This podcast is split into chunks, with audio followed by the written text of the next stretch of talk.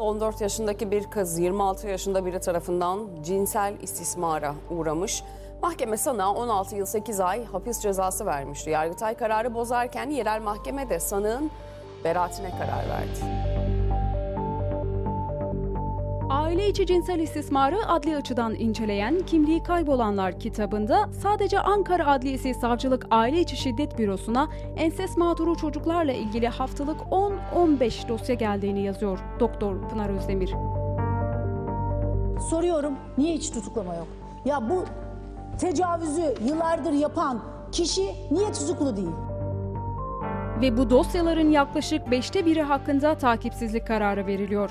Bu sadece Ankara Adliyesi özelinde bir araştırma ama bu tür davalardaki hukuksuzluğa dair çok şey anlatıyor.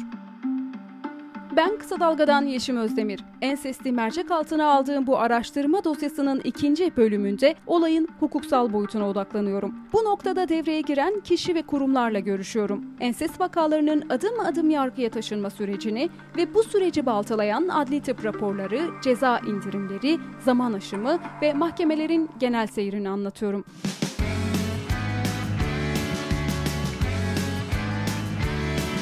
Kulağınız bizde olsun. Kısa Dalga Podcast. İlk bölümde ensestin tanımının kurumlara ve disiplinlere göre farklılık gösterdiğinden bahsetmiştim. Ensestin hukuki tanımına baktığımızda Türk Ceza Kanunu'ndaki tanımını avukat Özlem Özkan şöyle açıklıyor. Ensest Türk Ceza Kanunu'nda çok daha geniş, e, önceye nazaran çok daha geniş bir şekilde artık tanımlanmış durumda. Ee, özellikle 2014 yılındaki Türk Ceza Kanunu değişikliği ve sonrasında da yine 2016 yılındaki değişikliklerle beraber e, ensest tanımı çocukların e, cinsel istismarı suçu başlığı altında e, yer almakta. E, burada hani daha geniş derken neyi kastediyorum? Ensestle e, kastedilenin daha çok e, aile içerisindeki cinsel istismar suçu olduğu yani çocuğun birinci derecede yakınları ya da gene birinci, ikinci derecede e, akrabalık ilişkisi olan e, anne, baba ve yine e, geniş aile içerisindeki kişilerce cinsel istismarı olarak e, değerlendirilirken ceza kanunundaki e, değişikliklerle beraber özellikle 2016 yılındaki işte bahsettiğim gibi e, birkaç önemli değişiklikle beraber e, bu suçun tanımı biraz daha genişletilmiş durumda. Mesela e, bunun içerisinde kimler katıldı? Bunlar her ne kadar suçun ağırlaştırıcı sebepleri, unsurları arasında e, sayılıyor olsa da e, Türk Ceza Kanunu 103. maddesine göre e, vasi, eğitici, öğretici, bakıcı, koruyucu, e, aile hizmeti veren, sağlık hizmeti veren ya da koruma, bakım veya gözetim yükümlülüğü bulunan kişiler tarafından işlenmesi halinde de yine bu suçun işlenebileceğini, bu suçun kapsamı altına alınmış durumda. Yani aslında önceden ensest çocukla kan bağı olan birinci ve ikinci dereceden akrabalık ilişkisi olan kişilerin cinsel istismarı olarak değerlendirilirken yasadaki güncellemelerle birlikte kan bağı olmasa da çocuğun bakımını üstlenen, çocukla arasında bir hiyerarşi ilişkisi olan kişilerin de cinsel istismarı bu suç kapsamında değerlendiriliyor. Peki TCK 103 bu suçu işleyen faillere nasıl bir ceza uygun görüyor? Temel şey şu, çocuğu cinsel yönden istismar eden kişi 8 yıldan 15 yıla kadar hapis cezasıyla cezalandırılır denmekte. Eğer cinsel istismar sarkıntılık düzeyinde kalmışsa 3 yıldan 8 yıla kadar hapis cezası söz konusu.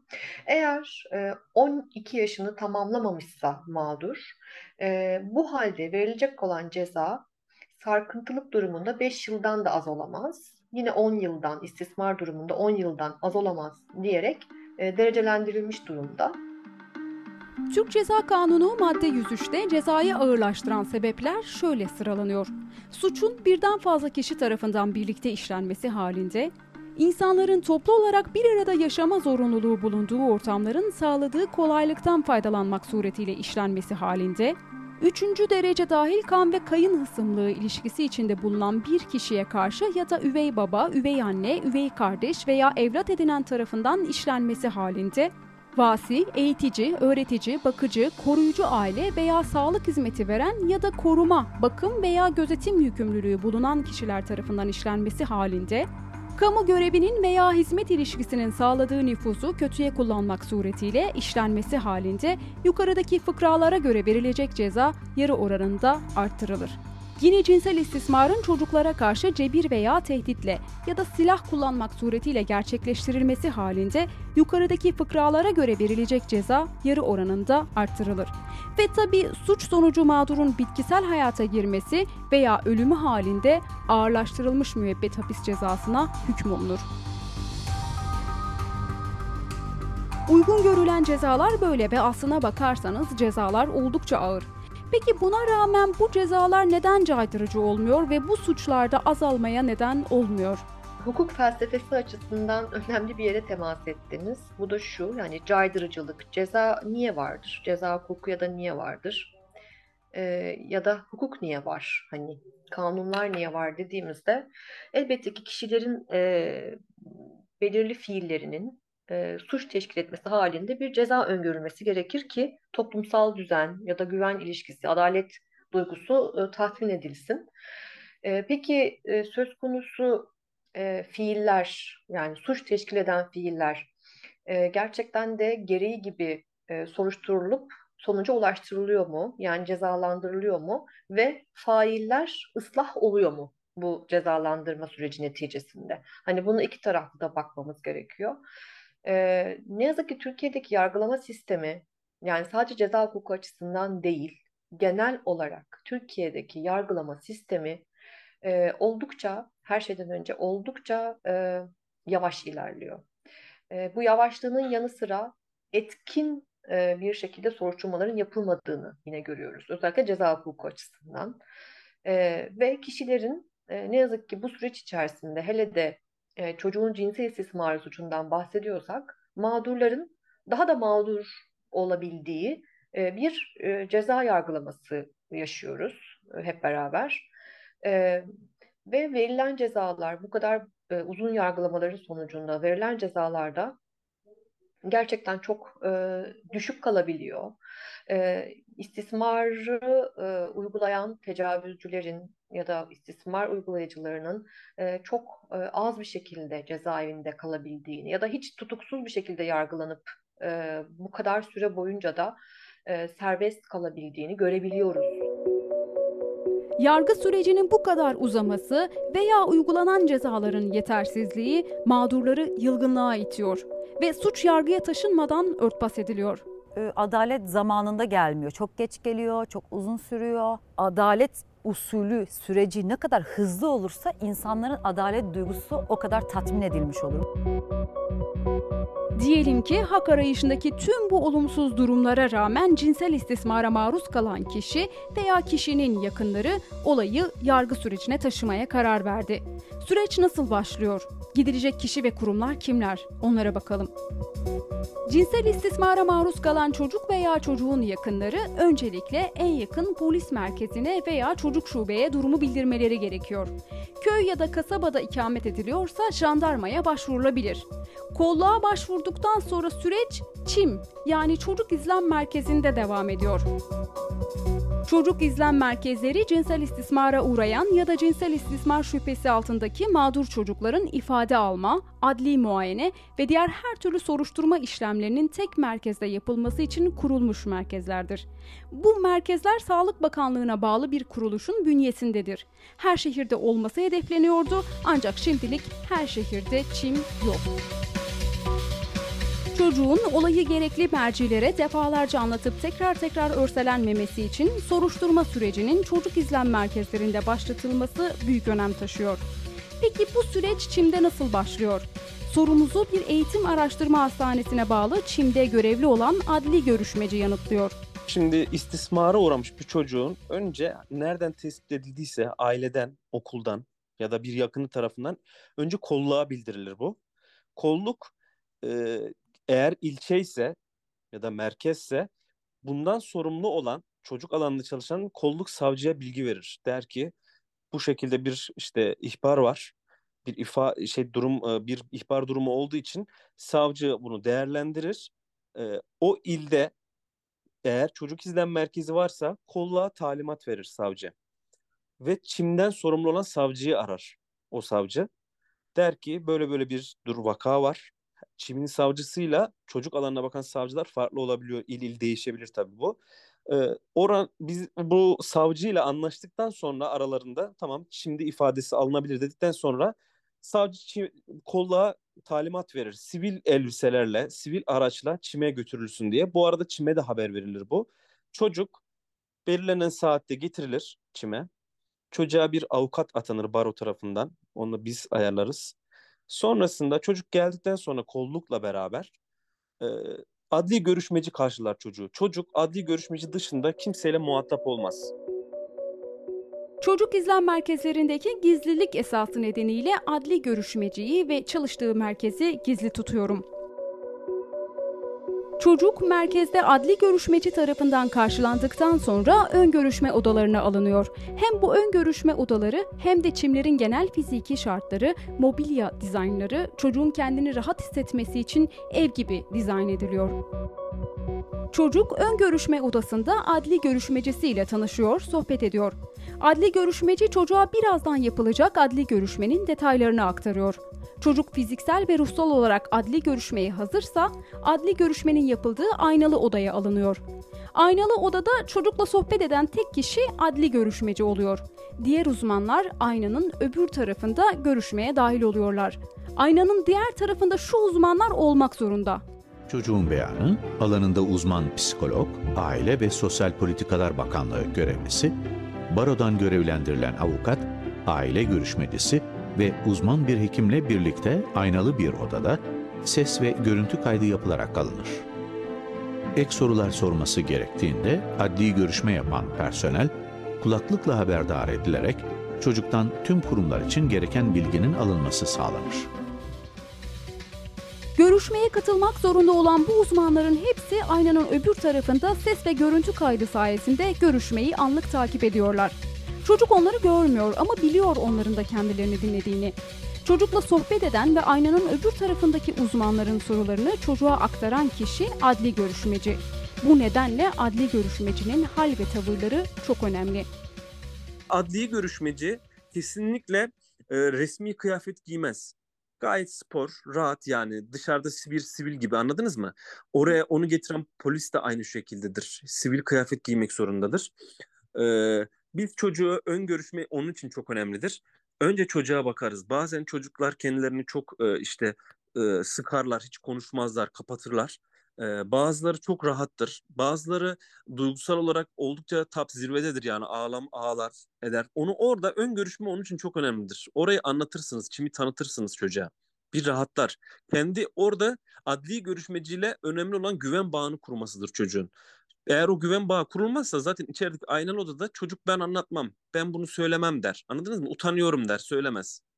Onun için bizim oradaki çocuğa yaklaşımımız e, biz böyle tabii ki bunun eğitimini de aldık. Gerek üniversitede gerekse adli görüşmeci olarak da zaten bir buçuk aylık bir e, teori eğitimi ardından sınav ardından 8 vaka tamamlama bir de vaka sınavına giriyoruz. Kadar ki olan kısımda çocuk izlem merkezlerinin olması gereken işleyişini anlatmaya çalıştım. Ancak araştırmalarım sonucunda her çimin böyle sistemli çalışmadığını ve merkezlerde çok ciddi problemler yaşandığını gözlemledim. Örneğin yukarıda saydığım uzmanlardan birkaçı eksikken çocuğun ifadesi alınıyor ya da çocuğa sadece fiziki muayene yapılıyor ve fiziki bulgu yoksa istismar yok kabul ediliyor. Bazı çimlerde de fiziki şartların uygunsuzluğu ve teknik yetersizliklerle ilgili sorunlar yaşanıyor. Bazı hastaneler çimin tam anlamını bilmediği için idareciler arkadaşların oluşabilecek teknik sorunlar işte bu malzeme alımları ya da işte e, bazılarının nöbet ücretlerinin ödenmesiyle ilgili problemler yaşanabiliyor ya da malzeme alımıyla alakalı.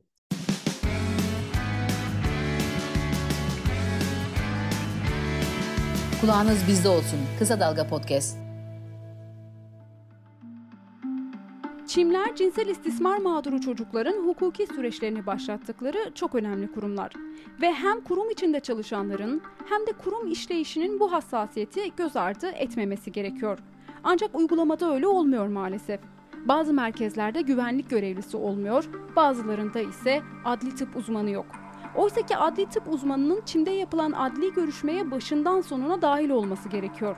Çocukla ilgili her şeyi bu görüşme sırasında öğrenmesi gerekiyor ki tıbbi muayene sırasında çocuğa tekrar tekrar aynı soruları sorup çocuğu örselemesin.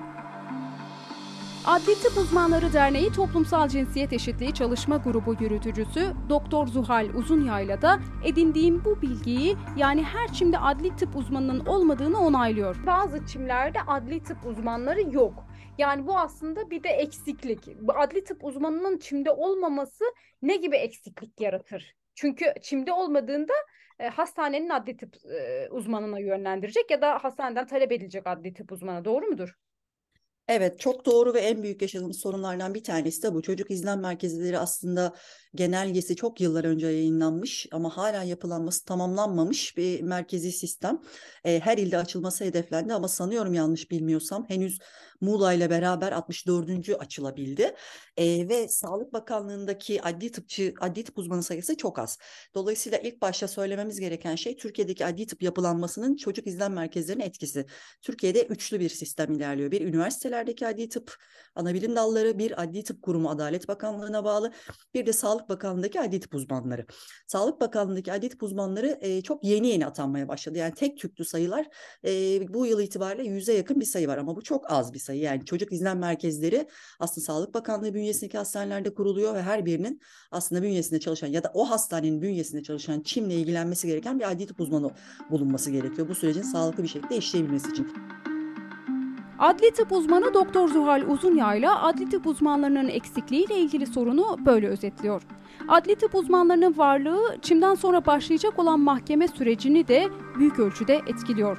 Yazacakları rapordaki herhangi bir eksiklik ya da yetersizlik mahkeme sürecini olumsuz etkileyebiliyor.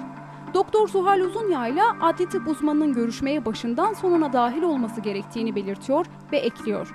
Ve ben en başından itibaren görüşmelere baştan sona dahil olarak aslında hem orada e, savcılarla beraber, avukatlarla beraber görüşmeye dahil olarak hem çocukla görüşen psikolog arkadaşlara hem de e, diğer bütün o adli ekibe biraz da adli tıbbi nosyona dair de bilgi sunma şansım oluyor birlikte çalışarak. Yani o aşamada da çocuğu örseleyeceği herhangi bir soru yönelttiklerinde müdahale etme şansımız oluyor. Ya da eksik kalan delillendirme açısından atlanmış şeylere o anda müdahale etme şansımız oluyor. Bu çok önemli. Ve hemen sonrasında çocuğun bütün görüşmesi bittikten sonra muayene odasına aldığımda ben zaten bütün öyküyü biliyor oluyorum. Ve çocukla Tam da bunun üzerinden görüşmeye başlıyorum ve ondan sonraki görüşme bir güven ilişkisi kurma, çocuğun bana alışmasını, tanımasını sağlama, muayeneye geçmeden önce iyice tanıma ve tıbbi bilgilerini alma, tıbbi sürecine dair tedavi içerecek herhangi bir şey var mı diye ikinci aşamaya başlıyoruz. Bu aşama yani tıbbi muayene aşaması belki de çocukların en çok zorlandığı aşama oluyor. Biz yetişkin kadınların bile gerildiği, rahat olamadığı bu muayeneler cinsel şiddet mağduru çocuklar için çok daha zorlayıcı olabiliyor. Zaten bu çocuklar cinsel istismar vakalarıyla geldikleri için travmatize olarak geliyorlar. Prosedürde yapılması zorunlu görüşmeler onları yeterince yormuş ve ruhsal açıdan yıpratmış oluyor. Bu halde adli tıp muayenesine geldiklerinde muayeneyi yapacak adli tıpçının bunun bilincinde olarak çocuğa yaklaşması gerekiyor ki çocuk muayeneden korkmasın, çekinmesin. Burada gözlemlediğim, hissettiğim daha önce adli tıp polikliniğinde çalışırken de yaşadığım şey şu e, çocuğa onu önemsediğinizi hissettirerek yaklaşıyorsanız aslında karşısında e, bir uzman, hiyerarşik bir yapılanmadaki tepesindeki bir e, kişi gibi davranmıyorsanız, bir, onu anladığınızı hissettirirseniz çocuklar genellikle uyum sağlıyorlar. Yani muayenedeki en büyük sıkıntı utanmadan ziyade e, karşısındakinin davranışı oluyor. Ve bunun dışında tabii ki utanan, sakınan çocuklar oluyor. Orada da destekleyici bir görüşmeyle bu muayenenin içerikleri ayrıntılı olarak tek tek anlatıldığında çocuk rahatlıyor. Ve en çok kullandığımız, özellikle kullanılmasını önerdiğimiz şeylerden bir tanesi çocuğun şunun bilincinde olması. Bu muayene o istemediği takdirde yapılamaz o izin vermediği sürece kimse bedenine dokunamaz ve muayene aşamasında da başladıktan sonra da her bir aşamada yapacağım işlemi sana anlatacağım ve bu aşamada da beni durdurabilirsin. İstediğin zaman beni durdurup dinlenebilirsin ya da orada kesebilirsin. Yani çocuğa özelliğini, karar verme gücünü hissettirdiğinizde, anlattığınızda e, buna genellikle uyum sağlıyorlar. Çocukla güven ilişkisi kurulabilirse çocuk muayeneye daha rahat onay verebiliyor. Ancak bazı durumlarda hiçbir şekilde onay vermeyebiliyorlar. Sonuçta ruhsal açıdan oldukça travmatize bir halde oluyorlar. Böyle bir durumda ailenin onayı ya da mahkeme kararı olsa da çocuk onay vermezse muayenesi yapılamaz.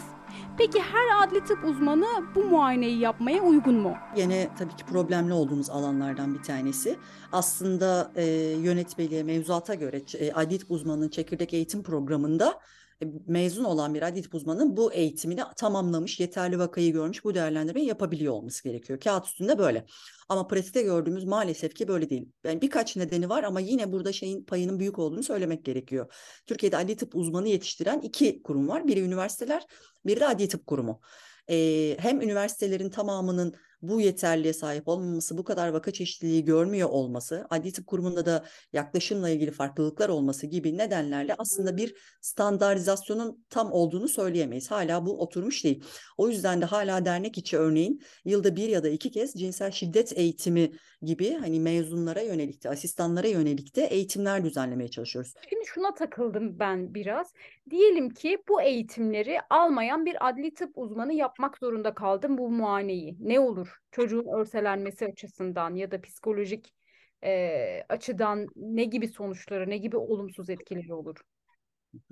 Ya bir kere öncelikle çok ciddi bir hak kaybına uğrar. Yani adli tıbbi süreç dediğimiz şey biraz da delillendirme, tıbbi delillendirmeye çalışıyoruz biz. Yani adli tıp hukukla tıp arasında bir hani aynı zamanda köprü görevi gören bir, e, bir şey branş diğer branşlardan biraz farklılık arz ediyor bu anlamda. Yani en başta çocuğun her türlü hak kaybına yol açabilir. Bir ikincisi çok en önemli kısmı sizin söylediğiniz çocuğun örselenmesine yol açabilir. Yanlış görüşme teknikleriyle en ufak bir e, hatalı davranış, bir ima, bir e, yargılayıcı herhangi bir şey çok kritik şeylerdir bunlar. E, çocuğun belki de hayatı boyunca unutmayacağı bir travmaya da yol açabilirsiniz bu arada. Bir ikincisi bizim görüşme süreçlerimiz her ne kadar bir doğrudan tedavi içermese de biz olayı çözmeye yönelik bir görüşme yapsak da bu görüşmenin niteliği, oradaki güven ilişkisi aslında aynı zamanda da iyileştirici bir nitelik taşır. Çünkü mağdurlar yani bu cinsel şiddete maruz kalmış sadece ensest e, mağdur çocuklar için değil tüm e, kadın ya da çocuklar için de geçerli.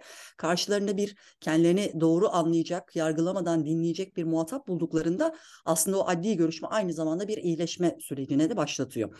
Bu açıdan çok kıymetli ama bir ikincisi delil kaybı ve o çocuğun hem tekrar muayene olmasını gerektirecek durumlara yol açması hem de örselenmesine yol açıyor. Yani siz yeterli bir e, içerikte, bilimsel içerikte bir rapor düzenlemediğinizde e, doğal olarak mahkemedeki e, mahkeme soruşturma kovuşturma aşamalarında da o raporun yetersizliği görünüp o çocuğun tekrar muayene olması için bir üst basamağa, başka bir ildeki üniversiteye ya da İstanbul'daki Adli Tıp Kurumu Başkanlığı gibi böyle farklı yerlere göndermeye çalışıyorlar ve şuna çok tanık oluyoruz. Özellikle enses mağdurlarında çok gördüğümüz bir şey. Bir çocuğun bazen 3 bazen 4 yerde farklı farklı muayene edilerek rapor düzenlendiğine tanık oluyoruz. Adli tıp uzmanı Doktor Zuhal Uzunyayla raporların bilimsel kriterlere göre hazırlanması gerektiğini ve bu raporların bilimsel kriterlere göre hazırlanıp hazırlanmadığını bir hukuk bilir kişisinin ayrıntılı bir şekilde denetlemesi gerektiğini ancak uygulamada bunun böyle olmadığını söylüyor. Ayrıca raporların çoğunda sadece beden muayenesine dair bulgular yazılıyor. Oysa ki cinsel saldırı sadece fiziki muayeneyi gerektirmiyor.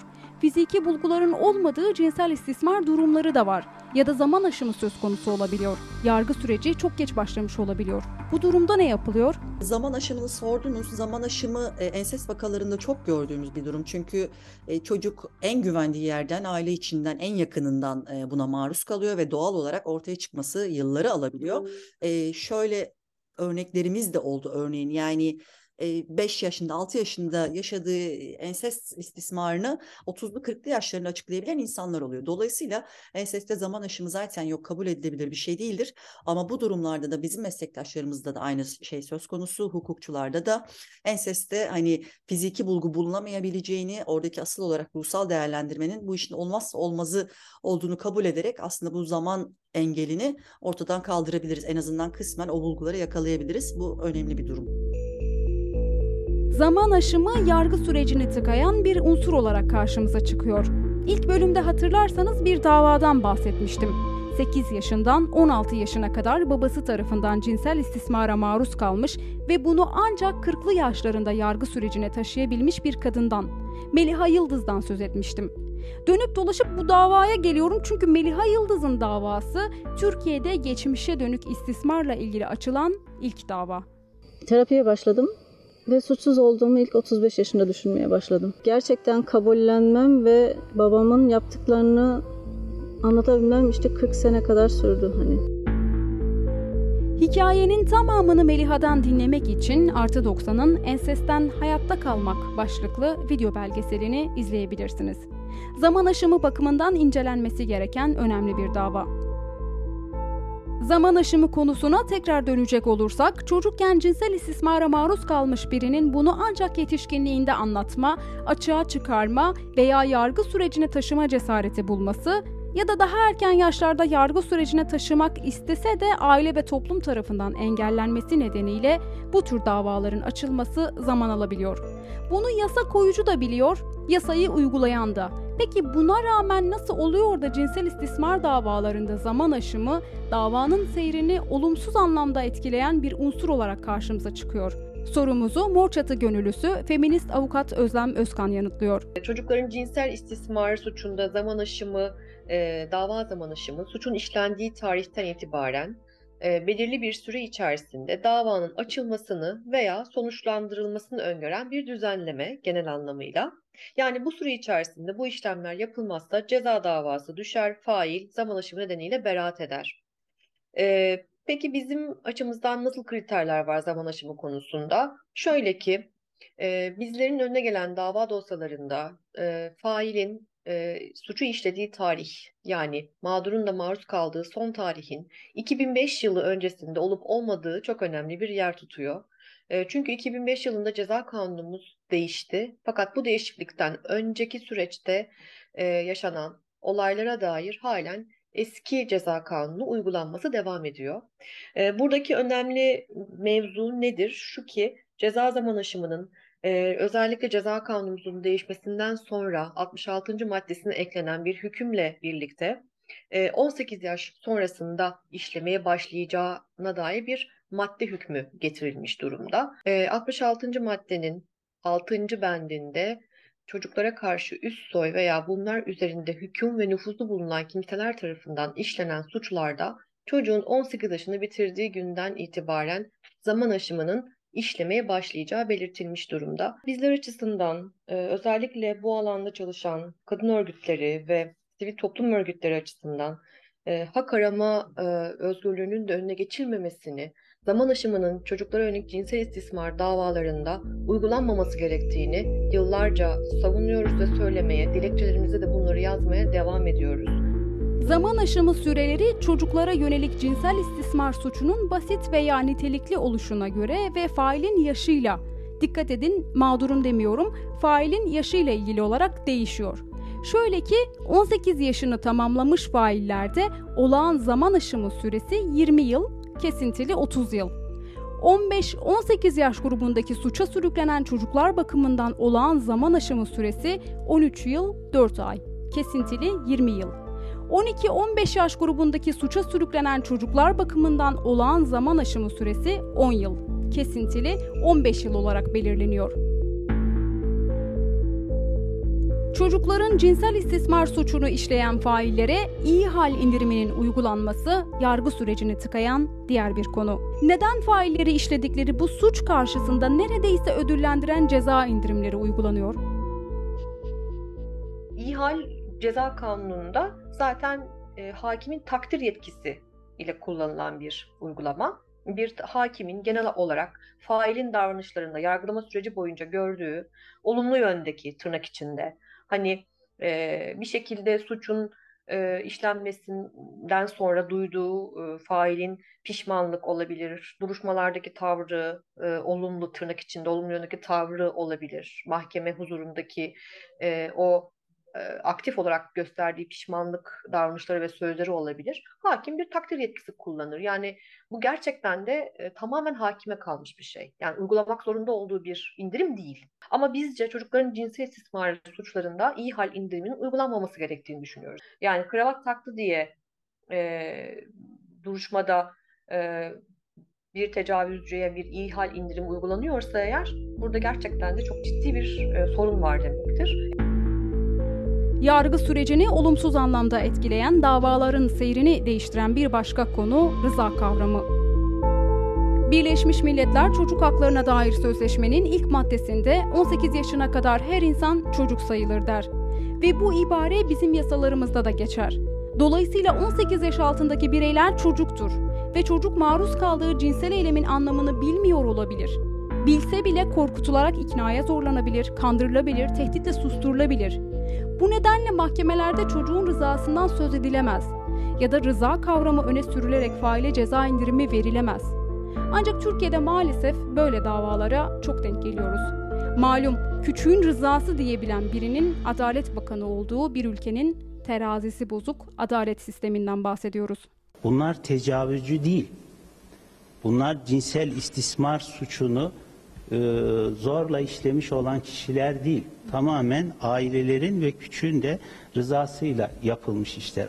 Çocuklara yönelik cinsel istismar söz konusu olduğunda Bekir Bozdağ'ın bu talihsiz açıklamaları kulaklarımızı hep. Avukat Özlem Özkan, rıza kavramının bu tür davalarda maksatlı olarak yani ceza indirimi uygulanması maksadıyla gündeme getirildiğini belirtiyor. Ceza yasasının 103. maddesinde e, bahsedilen ve 104. de maddesinde de yine yer alan e, düzenlemelerde çocukların cinsel istismarına dair düzenlemeler bunlar. E, burada bir yaş olarak 15 yaş, 15 yaş altı ve 15-18 yaş altı derecelendirmeleri yapılmakta. Fakat bunların e, içerisinde herhangi bir şekilde rıza ibaresi geçmemekte. Burada cebir, tehdit, hile veya iradeyi etkileyen başka bir nedene dayalı olarak gerçekleşen cinsel davranışları 15 yaşını tamamlamış veya tamamlamamış olmakla birlikte e, fiilin hukuki anlam ve sonuçlarını algılama yeteneği olup olmadığına göre bir değerlendirme. Bir de 15 yaş altı e, yaşa göre yapılmış olan çeşitli değerlendirmeler var. Burada kafa karıştırıcı olan düzenleme sanırım 104. maddede olan reşit olmayanla cinsel ilişki diye başlık başlığı bulunan bir madde var.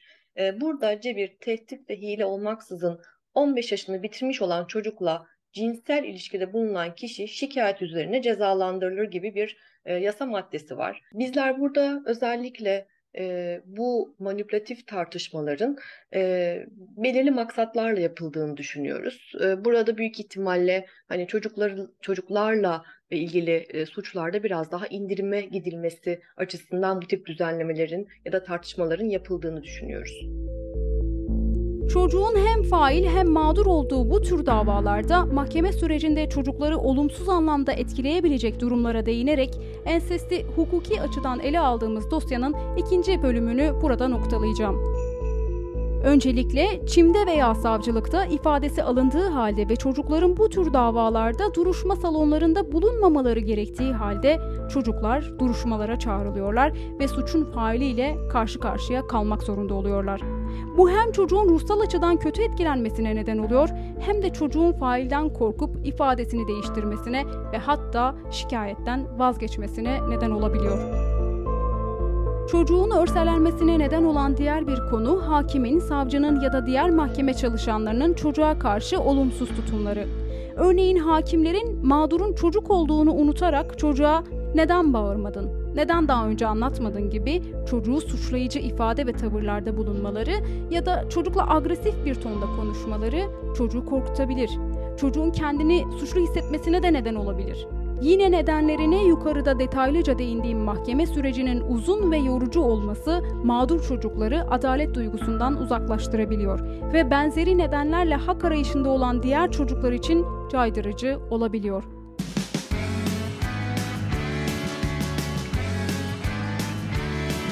Kulağınız bizde olsun. Kısa Dalga Podcast.